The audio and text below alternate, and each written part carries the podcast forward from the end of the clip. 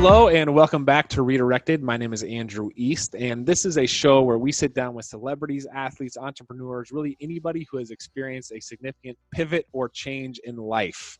I call these pivots redirections, and we all go through them at one point or another. And today, we talk with someone who has experienced several of these redirections, and we sit down with Christian Schauf, who currently runs Uncharted Supply Co., which sells emergency products. Um, you guys should check them out in the show notes down below. But we have a really timely discussion on what it looks like in the time we're living in now with the coronavirus sparking fear. And he gives us his really unique and I think healthy perspective on it. Um, and I really appreciated the conversation, uh, especially with having a family now. I'm not sure how to think about it. And I've been tempted into being fearful and to buying into all the craze and mania that's going on. But uh, after our conversation, I was really inspired with hope, and I hope that you guys will be as well. Um, if you guys want to find out more about Christian and his company, you can click in the links in the show notes down below. I've linked his Instagram um, and other things. And before we get started, if you guys wouldn't mind subscribing to the show and rating it on whatever platform you're listening to. It really helps us out. And also, if you're crunched for time, don't forget that you can increase the playback speed. If you're listening on YouTube, there's a little little settings icon. You can click on that and then change the playback speed. If you're listening on Apple Podcasts, you can increase to two times the speed, and most other podcast platforms have that ability as well. I personally like to listen to two times the speed, but anyway, let's go ahead and jump into this one with Christian Schauf, and thank you guys for listening. Christian Schauf, thanks for joining us today, man. Always a pleasure. You bet. Good to see you. Yeah, you too. Uh, I think I think it's only appropriate to start off. Shawn identifies you as the first ever man crush that I've had. So you know, I just every every time. told me this before we started recording. Now I'm gonna be. no, um, you are in all honesty every time i talk to you it's like wow this guy keeps getting more and more interesting. So i'd love to start from the beginning and talk about where you grew up and then we'll go from there. Great great. Um, i grew up in wisconsin northwest wisconsin on, and for everybody that doesn't know what that noise is i have a huge dog. Decided to start eating and drinking. That's not a tiger. Hey ben hey that's actually a dog. So Dude, look at the anyway. water just pouring from his mouth. He does have his own Instagram, by the way. Baron the Swiss Mountain Dog. Uh, would highly recommend the follow. He's a good time. Yeah. Uh, I grew up in Northwest Wisconsin on a dairy farm. Uh, went to school in Wisconsin. Lived in Minneapolis for about ten years. Um, went from Minneapolis. I mean, he's like. uh, went from Minneapolis to LA for about four years, and now I call Park City, Utah home. So, what um, was the work that you were doing in Minneapolis? So Minneapolis, um, after college, I was doing kind of like you know web web programming work, and had like a cover band, and I just kept saying, as long as the band keeps going, I'm going to keep doing it, and it kind of evolved into we did three albums, we played in about 35 countries. I mean, I've worked with guys like Prince, um, and we should have practice space with Soul Asylum. These may be too old of bands for this audience, but Prince, you know, people. Yeah, and Prince is not. No, like, you know, it was it was it was wild. We uh, we quickly got in with a, an amazing crowd of musicians that kind of um, it was like military music school and got us got us to a level where we started touring all over. Um, that turned into doing a bunch of work for the military where we would provide entertainment for all the troops overseas. So I've been to Iraq 40 times. Um, we would, we started going over um, as a band playing with like the USO and Armed Forces Entertainment. And then on the second trip over, I asked uh, the colonel, the guy in charge of the programs, hey, like, what's the hardest thing about your job? And he's like, I have 300 out of the 350 bases that I can't get bands to. I said, why is that? He's like, well, because they're all these forward operating bases, FOBs or JSSs, Joint Security Stations, that are small. They don't have runways, and bands have so much gear that um, we can only go where there's runways because we have to take a C-130 or a C-17, which are big airplanes and jets. Um, and of course, these are the guys that need it, right? Some of these bases, for people that don't know, if you went to like Camp Victory or Arifjan, John in Kuwait, they, they feel like a Division three college you've got indoor outdoor swimming pools you have baskin robbins you have stores you have several cafeterias several gyms you have three or four story buildings that are dormitories basically. It feels a lot like that. Not fancy but it, it, it it's a pretty good analogy. Then you get to these jsss and it's like a tent with some cots. A blackhawk drops off food every couple days in a cooler and that's what you eat. So it's a massive difference in quality of life for these guys and it's kind of uh, a draw of the you know a draw of the straw to see who goes where. Um, so these guys that need it weren't getting anything. So my brother and i went home and worked with all these guys we knew and developed a pa system that basically fit into a blackhawk helicopter which allowed us to drop into these little bases that didn't have runways. And so that became a, a, big line of work for us for i mean we still do it now. Obviously we don't have as many troops over there. We do a couple tours here and there but for a while it was you know two or three tours a month. One of us was going with every tour whether it was our band or taking you know the pussycat dolls over or doing a thing we call bikes over baghdad where we build skate parks at bases and take a bunch of the x games dudes over. So like the guys at woodward you guys were woodward's a partner of ours to build. And um, you know, it just it just kind of was this like mission for for several years. And man, I racked up a lot of frequent flyer miles going to Iraq. and, uh, it was it was gnarly. It was really um, it was a really amazing eye-opening experience. It almost feels like a movie I watched at one point now. So that was the biggest part of my work over there, and I'm sure you got questions around that. I also helped start a cider company called Crispin, which was acquired by Miller Coors. So Joe Joe Heron started that company, and I was employee number one. So the first two years, Joe and I worked out of his attic building that brand.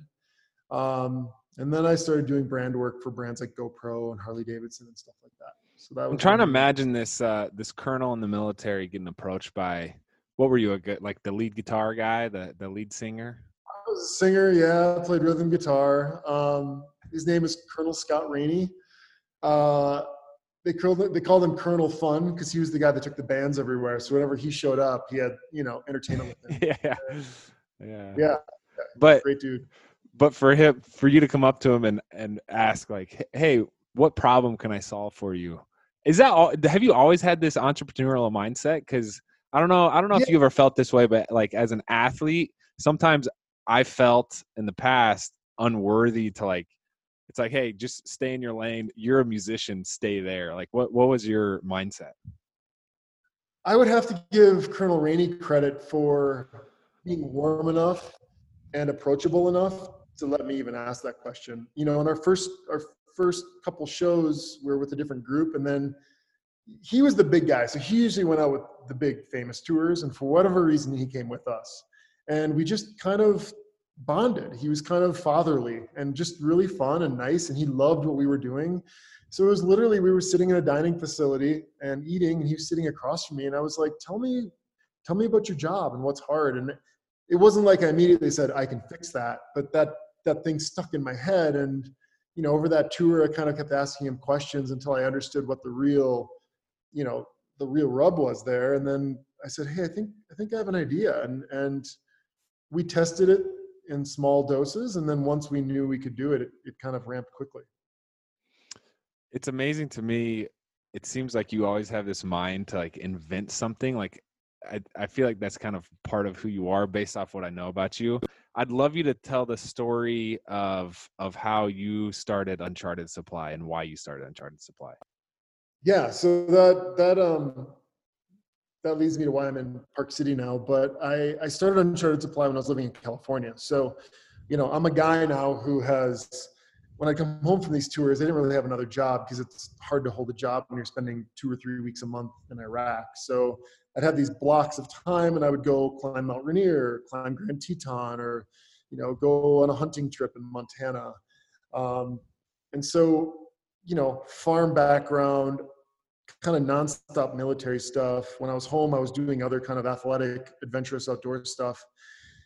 Uh, I moved to California. I was working in a corner office doing uh, marketing work for a fitness app company.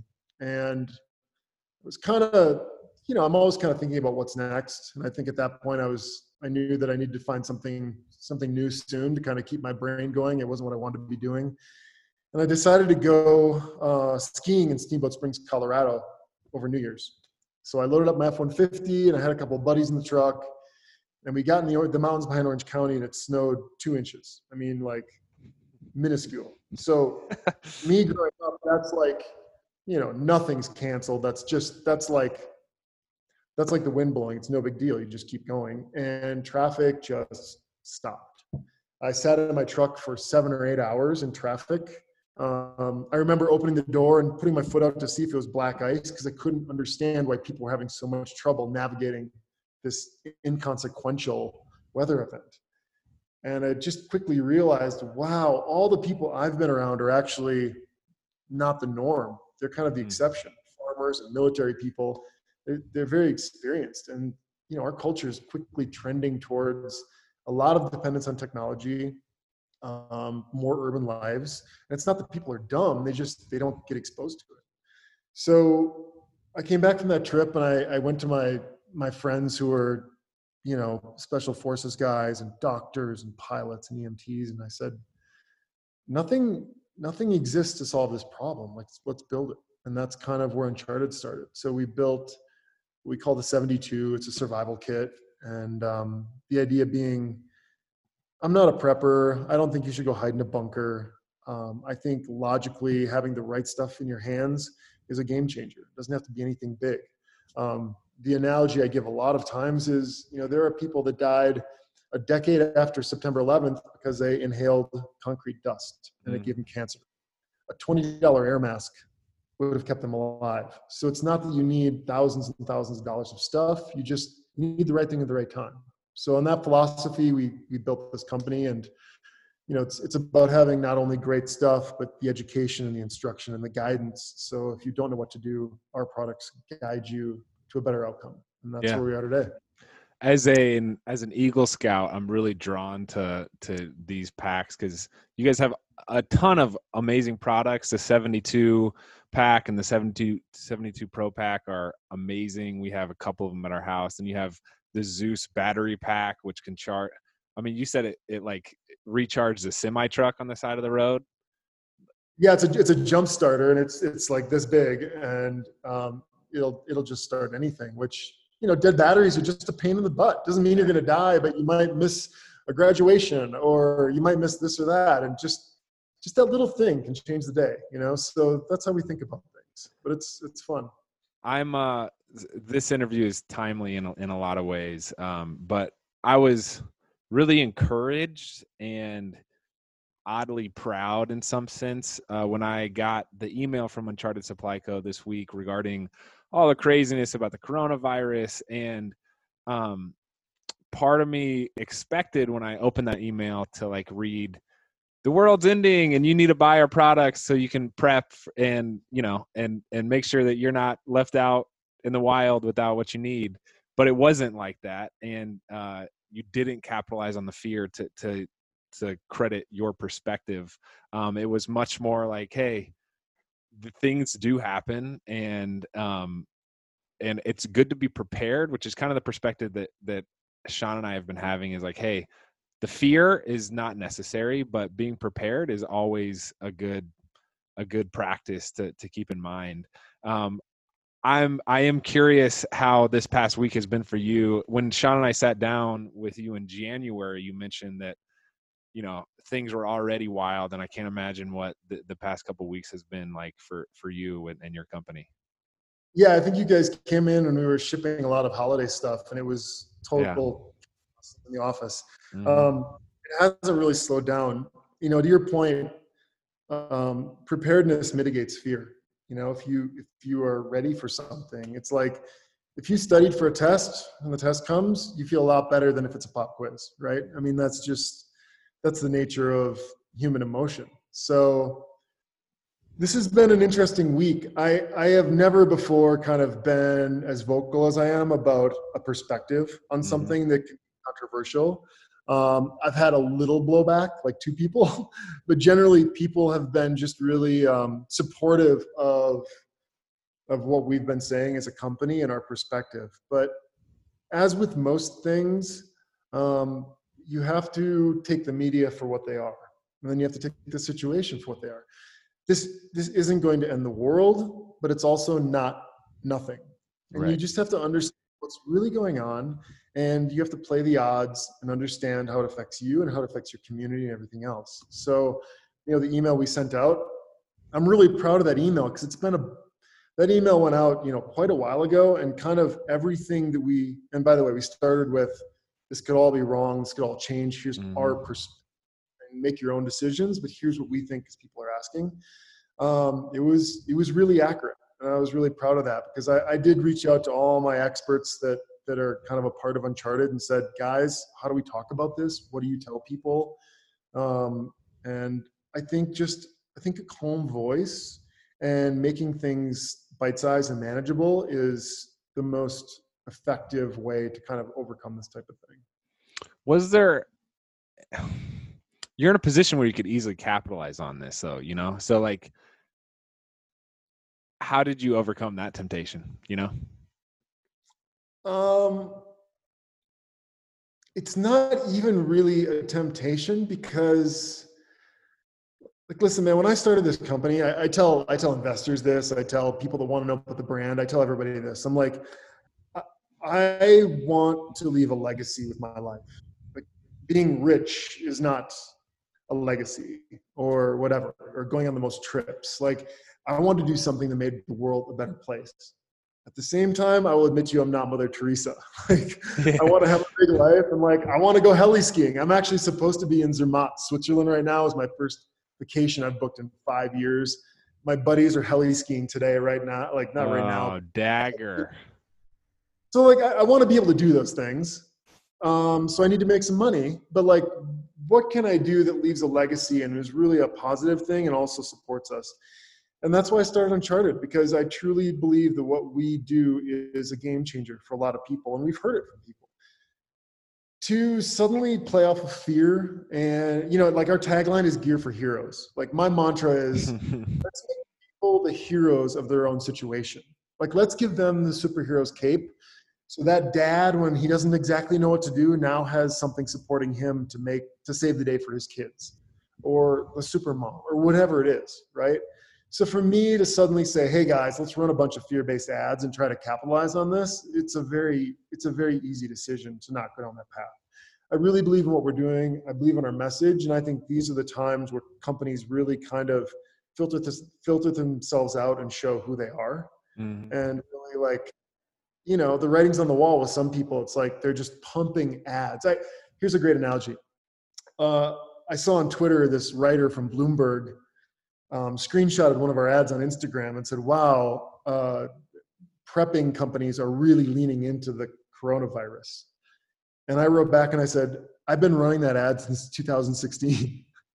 Mm. And he said, "Oh, well, that's context I didn't have." And I said, "I thought you were a journalist." yeah, that's your job. Everybody wants to point fingers. Everybody wants to do this. And no, I mean, our message that we would tell people today is the same message that we were telling people when we started the company in the end of 2016. It's like things can happen. This doesn't mean you have to be afraid. It doesn't mean you should change anything. But man, having a flashlight when all the power goes out is really nice, right? I'm not saying you need a bunker. It's just a couple things. So yeah. Easy decision.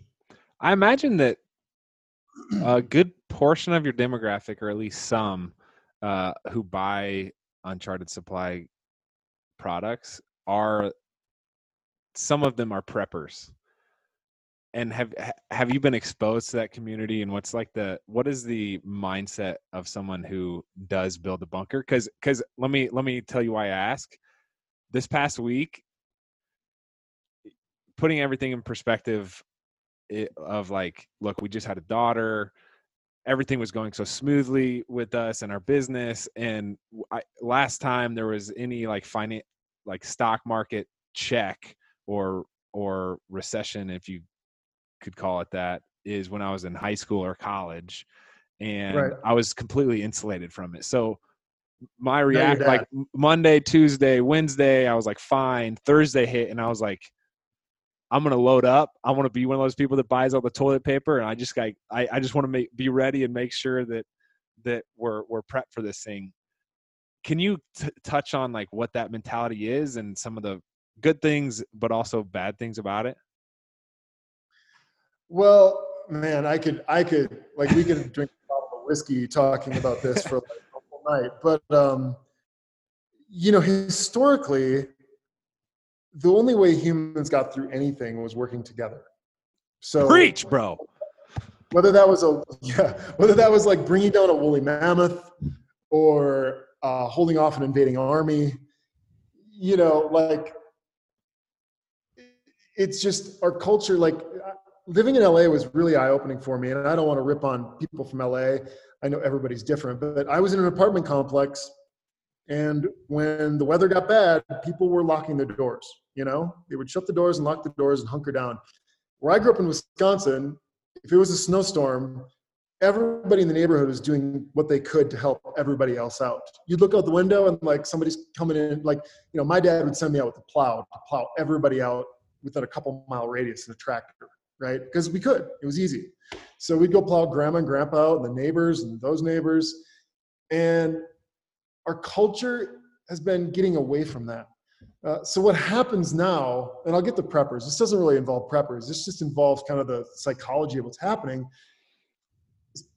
People people are fearful, and people feel a little bit isolated, and people aren't so confident that their neighbor is going to be there for them. Mm. So it's a call it a scarcity mindset, right? I got to look out for me, and I got to get what's mine, and everything's crashing down. Wow that's my that's my crew. And i i don't i don't like that you know? I, I don't think that's the right mindset. I i try to encourage people to work together because of the points i gave earlier you know? So i, I think that's what's happening a lot. Um, listen when this stuff started happening in the email i sent out about a month ago i said i think it's a good idea at this point to get the non-perishable things you might need for two or three weeks now, I don't know how often you wipe your butt. I know that the normal human poops 1.7 times per day, right? I don't know how many want to attribute to that or whatever, but like I honestly don't remember the last time I bought toilet paper. So I got one bundle, you know, like eight rolls. Yeah. I think that's good for three weeks. When I see people with enough toilet paper to last them into like, you know, 2034, that's some like that's some Ah. wild, wild.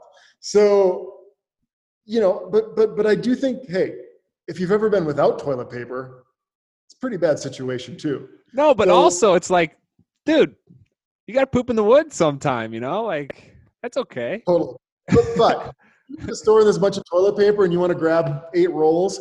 I don't think that's unreasonable. Yeah, you know, right. you grab like I went and got uh, a bunch of canned stuff to make moose chili because I've got a bunch of moose in the fridge and the freezer, and I like great, like it can. I'll make it eventually.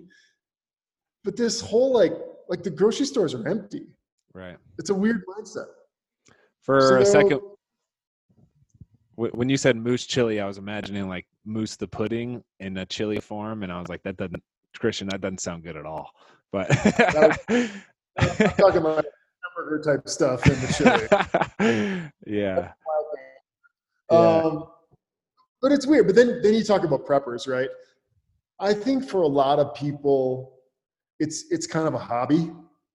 Mm-hmm. Um, I think a lot of these guys are, well, they, you know, I'm in Utah, so there's a huge Mormon population where they actually it's a part of their culture that they want you to prep and be prepared. So mm. this has been kind of passed down and it's just what they do. So it's normal. They don't even think anything of it.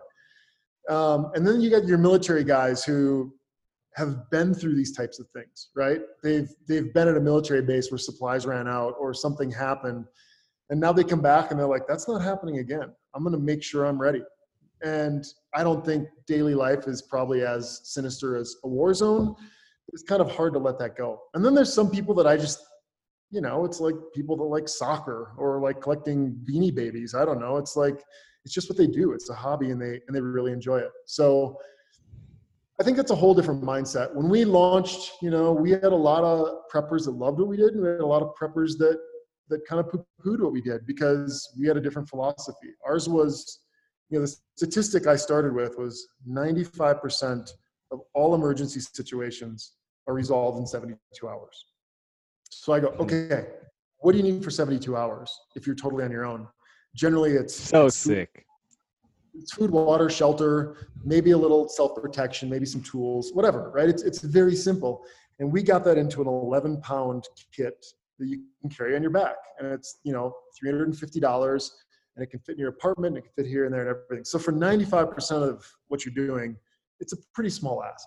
Now, if you want to build a 10,000, go for it because it's amazing what you fit in there and it's all so cleanly laid out. I don't know how you fit it but can you just walk through some of the things that are in that bag? Yes so and i'll say this when, when we were on shark tank lori said christian what you know what's the most important thing in the kit? And i said well lori tell me what the emergency is. Like that's the thing about emergencies is nobody knows what they are when they're coming or what you're going to need so when you look at the kit, it's it's it's a lot of stuff that kind of works together to give you the most coverage we can. So it's, there's there's 2,400 calories of food. There's a water filter that'll filter 100,000 gallons of water, and it's not something you have to rig up pumps. It's like something you you fill this little bladder up with something out of the river, squeeze it, and you squeeze the water up. It's very simple, right?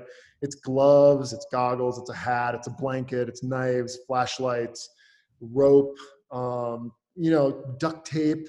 Man, I've I've fixed a million things with duct tape. It's just those little things can make a big difference. Mm-hmm. So it's a nice collection of things. As you said, organized. We have instruction. It's in a dry bag that's so airtight it'll float you. You can use it as a life raft. Um, but that also keeps the contents dry because most people keep these in their in their trunk, in their basement, wherever where it might be moldy or damp. Now you don't have to worry about your batteries being corroded. You know, it's protected. So it was just a lot of thought to make sure we're giving people the right stuff to get them through whatever happens whenever it happens. Um, yeah. Yeah. I definitely recommend checking that out.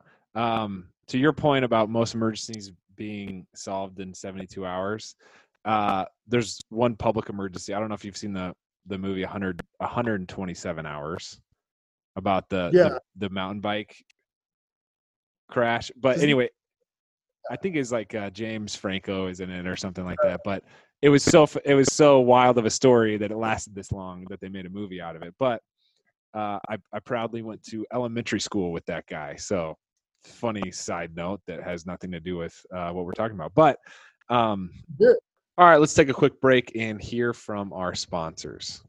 Did you know that many conventional deodorants contain aluminum, which forms a plug in your sweat glands to keep you from sweating? Yikes. Native's deodorant is made without aluminum, so you can feel better about what you're putting on your body. Native only uses ingredients you know and will keep you smelling and feeling fresh all day long. They have over 10 amazing scents for you to try, and they offer to women and teens as well. So there's something out there for everyone. And there's free shipping and 30 day returns and exchanges in the US on every order. My personal favorite scent is eucalyptus and mint, which Shawn appreciates as opposed to the sweaty musk that I usually emanate after a workout. Also, Native is relaunching their toothpaste line. They have a natural toothpaste that can do it all. It whitens teeth, it freshens breath, it's enamel safe, and prevents cavities. But the best part is that it's made without a bunch of ingredients like sulfates, artificial preservatives, and parabens. For 20% off your first purchase, visit nativedeodorant.com and use promo code EAST during checkout. Again, for 20% off your first purchase, visit nativedeodorant.com and use promo code EAST during checkout. Is there something that interferes with your happiness or is preventing you from achieving your goals? Are you feeling like you don't know where to go to talk with someone about it all? Don't worry, BetterHelp Online Counseling is there for you. I know that counseling can sometimes be overwhelming, but BetterHelp connects you with a professional counselor in a safe and private online environment. What's great is that you can get help on your own time and at your own pace. I know that life gets crazy sometimes, so you can even schedule secure video or phone sessions plus chat and text with your therapist. And of course, everything you share with them is always confidential. Get help on your own time and at your own pace. BetterHelp offers a ton of licensed professional counselors who are specialized in a number of different categories, including depression, stress, anxiety, relationships, sleeping, trauma, and so many more. Best of all, it's a truly affordable option. Redirected listeners get 10% off your first month with discount code redirected. So why not get started today? Go to betterhelp.com slash redirected. Simply fill out a questionnaire to help them assess your needs and get matched with a counselor that you'll love. That's betterhelp.com slash redirected. All right, you guys already know what time of year it is. Personally, my least favorite event of the season. That's right, it's spring cleaning time. As if you don't already have a million things on your to do list, now you have to sacrifice an entire Saturday deep cleaning your home. No, thank you. Thanks to Handy, there's a better way to knock out spring cleaning. Handy is the easy and convenient way to book home cleanings on a schedule that works for you. We're able to book the online service within just one minute, and their service was great. You can have them come by any day of the week, and you can even book out monthly, weekly, or bi weekly appointments. It's fantastic. And if you're not happy with your service, they'll even book another one for you free of charge. And for my listeners, Handy has a special limited time offer. Get your first three hour cleaning for only $29 when you sign up for a cleaning plan. Go to handy.com slash east and enter promo code EAST. That's a three hour home cleaning for just $29 with a cleaning plan at handy.com slash east. Promo code east. Terms and conditions apply. Visit handy's website for more information. Handy the most reliable name in house cleaning. Again you can find the links to all of the things that i just listed in the show notes down below. Now let's get back to our conversation with christian Schauf it's cool that in your work with the uh, military entertainment i don't know how you categorize that uh, business and then also now with Uncharted. You've done a great job, and then speaking about your legacy of of like creating a product that helps people, and like yes, you're monetizing it and you're making money, but like you're providing such value. And I don't know if I mean you've obviously done a lot of this intentionally, but it's it's cool to think of you and your mission when you're working with the military of giving those guys who are on those FOB uh, bases entertainment because they're you know in in the wilderness in the middle of nowhere and you with uncharted supply co of providing these products that can help people in emergencies you know? And i think that's that's a inspiration i think to entrepreneurs i i'm curious if you would have advice based off what you've learned of people who want to start their own company. Well, before I get to that, I'll just tell you, I we had a pilot TV show we filmed when we were doing all the Iraq tours, and I remember they interviewed Colonel Rainey, who I spoke about earlier, and I remember watching it back, and I wasn't there when he said this, but he said something along the lines of, "We're all going to going to have a really hard time finding meaning in day to day life when this all ends." Meaning, what we were kind of blessed with the opportunity of being able to go over and do that. Like, dude, we would watch people's faces change. We'd watch people go from like sitting, shoulders, you know, shrugged over, depressed to like dancing and like we'd get them up on stage, let them play the cowbell or guitar. It was their show, whatever they wanted, right? And it it really made a difference. I'm not patting myself on the back. I just know that having a change of pace and some entertainment and a different face show up is super meaningful. And I got to do that for years and years and years and years. And then I'm in this like white corner office in Orange County with a laptop, like trying to make money. And it just, I was like, I don't want this for my life. You know, like these are days I'm not getting back. And for what? Like, doesn't feel good. So they always say, you know, once you once you get outside of yourself and start doing things for others it, it feels more rewarding. That's just that's really true. Um, i just think as a as a human perspective it's it's something i would encourage to everybody. It's like find a way to help somebody else. Um, find an organization to be a part of where you can kind of have those experiences because i think it will rewire your brain to feel what's really important and what's what really makes you feel fulfilled so I just want to throw that out there. No, that's great. I did want to touch on, well, yeah, if you have time, I'd love to talk about this. Uh, you mentioned that you've you, for a few weeks, bro. yeah, that's that's pretty true. Um, you mentioned that you've always had this mentality of of what's next, and mm. I think that we share that in common. I don't know if you've ever gotten criticized for that, but there's so many people that are all about like you got to dive 100% into to one plan and not think about at least as an athlete like playing professional sports and i know that's a unique niche in and of itself but like if i was even considering my life after my career it would be like well you're not fully committed have you ever struggled mm. with that tension Um, yeah, I mean, I was never a professional athlete, and I could see how that's military-esque, right? You're part of a team, you're part of a mission, Yeah. you're all going the same way. You're kind of not to borrow the University of Minnesota's thing, but you're rowing the boat in the same direction. Anything else is like taking you the wrong way. hmm I get that. I've never been kind of that uh, ingrained in something where it takes all of you. Like, you know, when I was working the, the office job, you you know at five or six o'clock you went home, and then you had then you had time. Um, I- know there are stretches where you are 100% committed. Like like right now Yeah. with Uncharted, it's been this way for several years now. Um, I'm working, you know, triple the hours a normal person would, and I'm not paying myself. And it's this is more of a mission than a job, Mm. and it feels really good. It feels like you're you're building some. I'm building something. I'm, there's momentum, and it's it's doing the right thing. So I think there are those stretches where you're totally all in on something. But you know, like three weeks ago, all of a sudden I had an idea in my head for another product, and I was like, "Whoa, that could be next." You know, so I talked to somebody about it the other day. I let it percolate. I'm not investing hours into it. I'm just kind of thinking about it, and that's how Uncharted started. You know, I was doing one thing, and then this kind of moment happened, and it kind of distilled down to, should I do this or not? And you know, the, the funny thing with Uncharted is it got it got so real that I was I was at a place where I'd kind of built prototypes. I'd shown it to people. I'd say half the people said, no, no, no.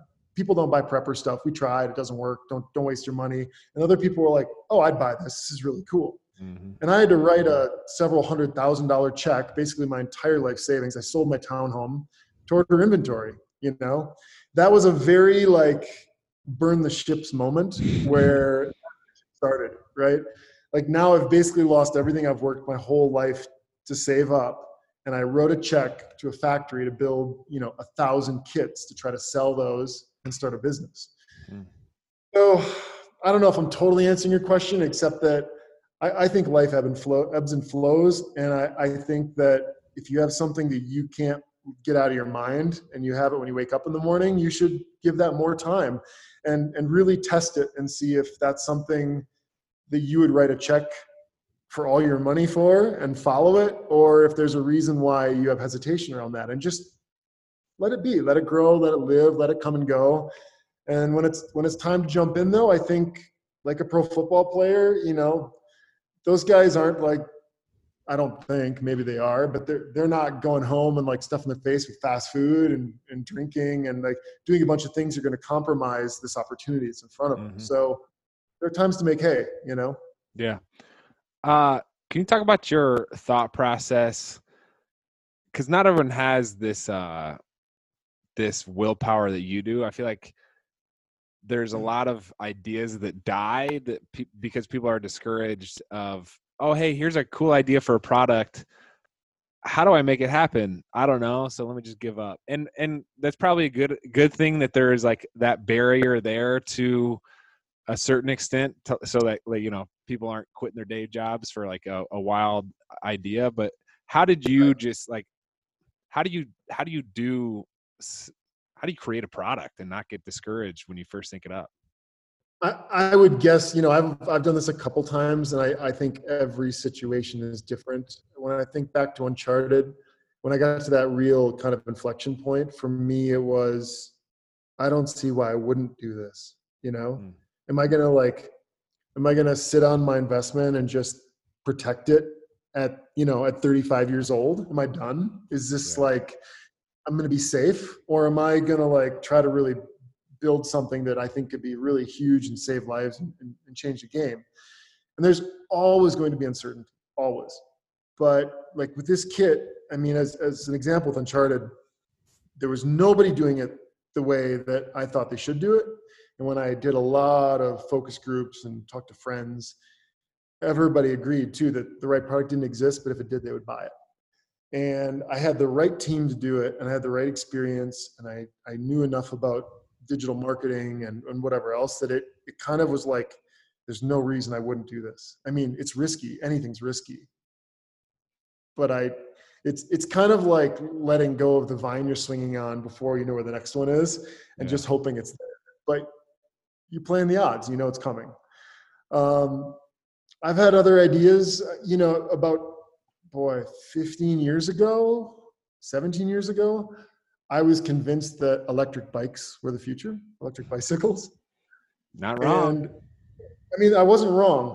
but what I found out is I, I, went down that path for a month or two and I did a lot of research. And what I found out was I was not alone in that theory. And Trek and Specialized, Ford, and all these people were building electric bikes. And I looked at my bank account and I was like, I'm not going to be able to compete, you know? So even though that was a great idea, um, and I think I was on the right path. I, I mean, who knows? But that made me shy away from that and look for something else. But when you when you create a product like the Zeus or the Rapid Raft or how to fit all those products in the 72 pack,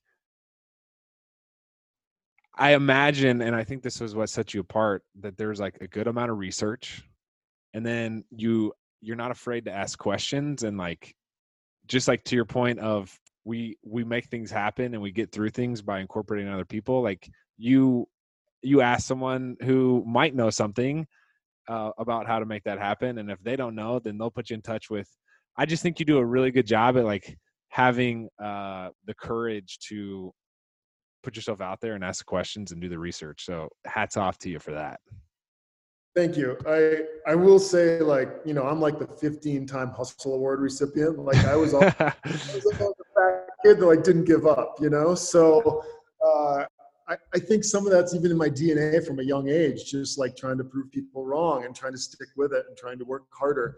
And I think all those little intangibles, you know, a lot of times people go, "What's this? What's the secret?" And the secret is, it's really there's not a secret. It's just it's just doing everything as good as you can. I think Mark Cuban always says, you know work every day like somebody's chasing you or somebody's somebody's I don't know what that quote is. There's something out there like that. I remember reading it. well delivered, Chris. sorry. I know some quotes, not others, but sorry, Mark Cuban. Uh, but I think that's a really good instinct is is when you wake up in the mornings, you got to be like, what am I doing to to continue to push this down the road? I, I can't just like we built the 72. I I think we'd be dead right now if that was the only product we ever made right? So we introduced a whole line of stuff. And now when somebody buys this product and they have such a good experience, now they they're like, what else you got? I'm gonna buy that first aid kit. I'm gonna buy the Zeus. And that's how you build a company. So it does take guts. It does take kind of trusting your instinct. I think for me, there's been a lot of times where my team or my advisors were like, no, I don't see it. And I'm like, I think we have to do this. Something's telling me we have to do this. Like the raft is a great example. That was a product that was half designed by a design firm that I'm friends with, and it had been sitting on the shelves forever. we got talking, and this thing came up, and I was like, "Wait, I can sell this," you know. And we have another product coming out um, later this year that is going to it's a game changer and it was another thing that a, a, friend of mine was kind of tinkering with and i was like whoa if we do this and we do this and now it's evolving into like something that i think is is going to be really really significant so I don't know, man. I think I think you got to have some instinct. You have to trust your gut, and you have to go for it sometimes. And I was joking with a buddy today. It's like sometimes business is just staying alive every day. You know, every day is a struggle. It's like mm-hmm. how do we get through to tonight? How do we get through to next week? How do we get through the next quarter? And eventually, like things sort themselves out. But it's it's not easy at all. Yeah. Can you tell the first success story of of someone who's used your product and when they were in a pinch uh, that comes to your mind? You know, the interesting thing about our products is that um, the big story doesn't happen because the products stop it before it does. Wow. You know what I mean? Yeah. You get a lot of like, oh man, I was like, this happened, and then I had this thing, and like I was back on the road. And you know, the one example I could give you is like the Zeus, the battery jump starter. That's an easy one because dead batteries happen like crazy. So I just get tons and tons of stories where it's like, oh man, you totally saved my butt. I was, you know, I was hiking in Grand Teton for three days. I came out, I must have left my dome light on. It was cold. There's nobody around. I was at the trailhead and I had the Zeus and I started up and went home. Mm-hmm. You know, you didn't have to survive overnight or freeze or call in help. So none of our stories are that dramatic because the drama doesn't happen because the product survived. But we have, you know, dozens of those. You can read the reviews on our website. There's a lot there. Yeah. Uh, one product that I'm sure is flying off the shelves is your N99 face mask, um, Yeah. which I know you're getting a new shipment in, but uh, I I did want to revisit that subject real quick because um, it's interesting how like the whole situation is like a self-fulfilling prophecy to a certain extent where hey pa- toilet paper's running out so maybe i should load up on it and even if there's no reason to people hear that there's going to be a scarcity so they go buy they go buy a ton of toilet paper and then they create a scarcity um, Exactly. but it sounds like well that's the same situation with the face mask and um, I, I would love for you to kind of tell us about what what your face mask is about and uh, how people can Grab one. Hold on one Yeah, second.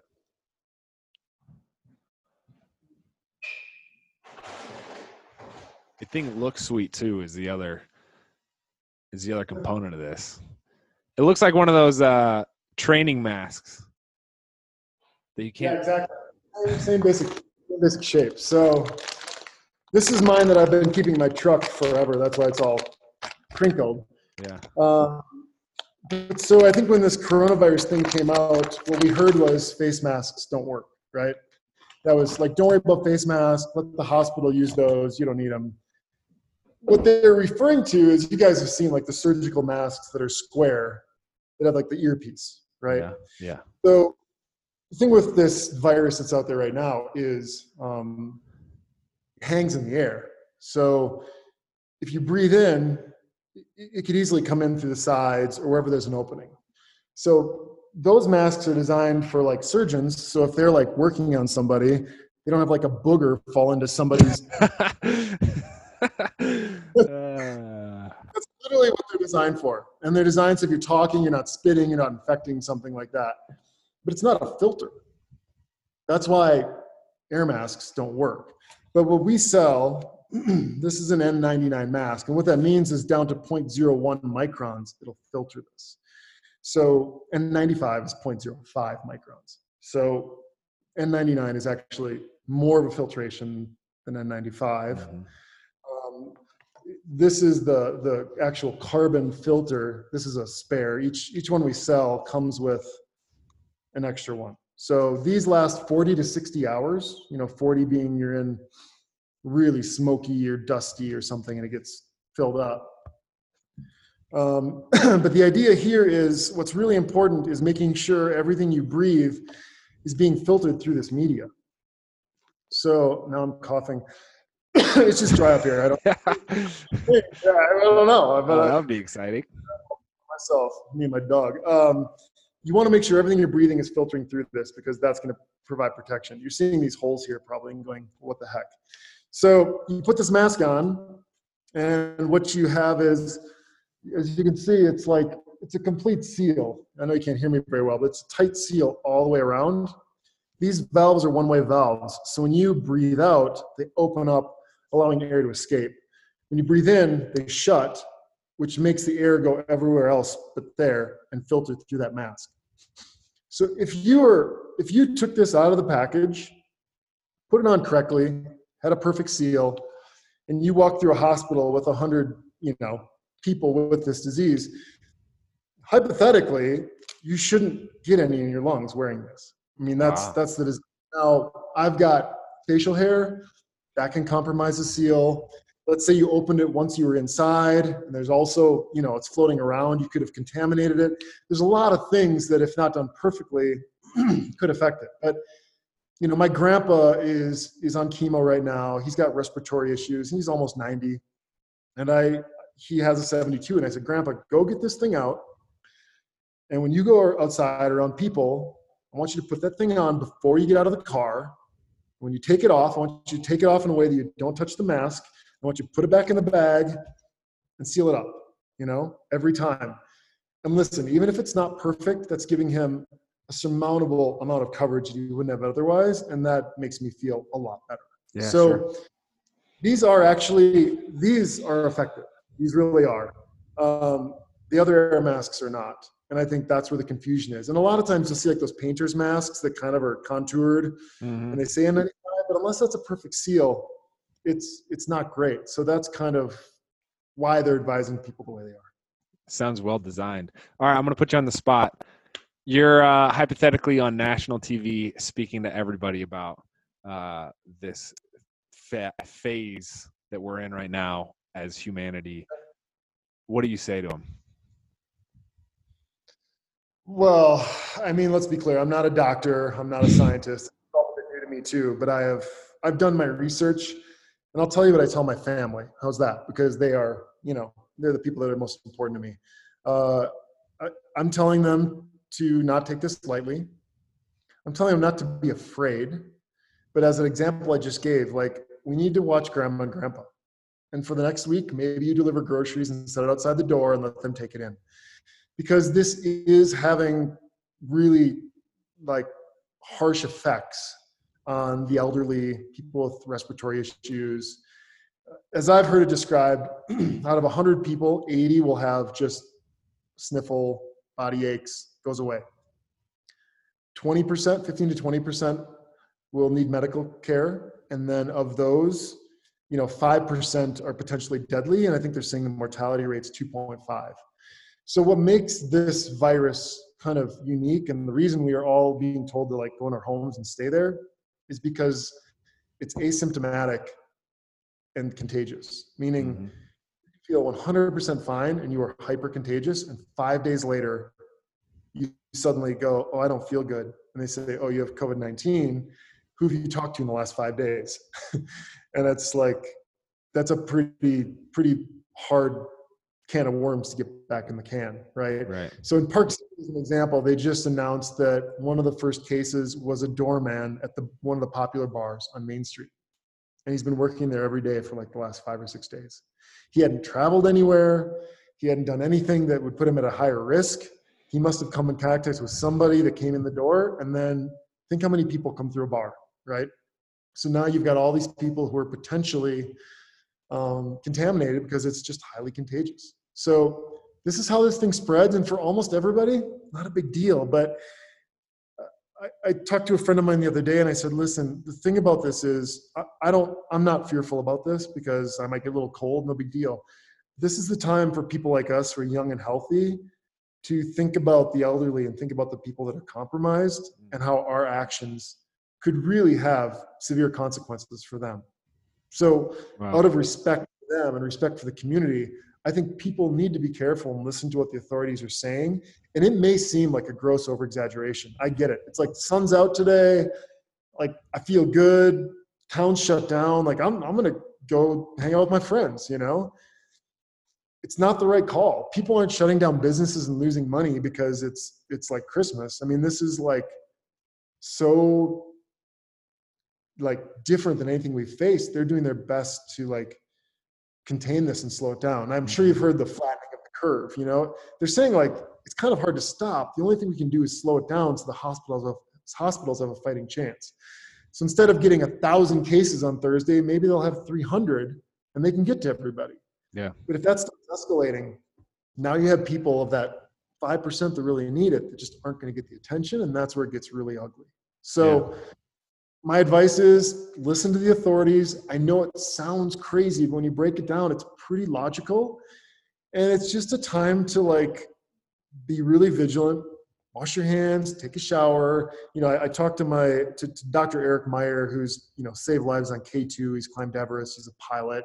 He's on the Uncharted team, and he's like, my advice to people is eat really healthy, get a ton of sleep, keep your stress down, do all those things that are immunity boosting, anyways and that'll help you handle it better when or if you come in contact yeah but at the same time like just just listen because man i'd feel really terrible if a bunch of people that were compromised are now now fatally infected because yeah oh, i'm fine whatever i'm gonna go to the restaurant you know it's not cool yeah I appreciate you sharing that. I know you've probably talked about this a lot in the past week, but uh, let's close out. I'm curious to hear what your goals are at this point in your life, Christian. Well, um, I'm 39. Uh, honestly, like I'd love to have a family someday. I feel like business has been my life for a long time. Um, so I think I think one goal really is is getting that going. Um, and I think that comes with getting through this phase of starting and building Uncharted. I mean, this has been a labor of love and a ton of work. And I know we said earlier we were making money. I almost want to stop you there. Like, I've put way more money in than I've ever taken out and never worked harder in my life. That's entrepreneurship. I'm not complaining. It's just to get to a place where we can breathe a little bit, I think will be really, really amazing. My goal for Uncharted has always been to make a difference in the world. That comes with scale. An opportunity like this to tell people about what we're doing and maybe spread our message is, is really valuable. So thank you. I mean, I, I think what we are doing is needed uh, in this country and in this planet. And um, I think it's a message that makes a lot of sense. And my hope is that we can save hundreds of thousands of lives with this idea at some point. You know, I think that'd be that'd be pretty cool. So right now, that's and I'd love to go heli skiing and go to Zermatt. So that was going to happen this week, and uh, maybe I'll yeah. try to do that next week. But uh, we'll leave it at that for now. um, you've done so much, and again, one of the more interesting people I've ever met. I'm curious okay. through your experience, what are three lessons of of maybe piece of advice that, that you'd like to share with the audience? Um, yeah, so on my Instagram, you know, a little bio or whatever, I have life is not a dress rehearsal. That's one of my favorite quotes. Uh, every day that goes by is a day you don't get back. And if you can't stand what you're doing, but it feels a little scary to change, I say go for it. Um, I've heard too many stories of people who, looking back when the opportunity wasn't there anymore, wish they would have. You know, mm-hmm. I think if you follow your passion and you really do what you feel compelled to do, you're always going to find success. I mean, you gotta you gotta go with your heart. So, for me, that's like that's number one. Um, you know, earlier you're asking me about entrepreneurship.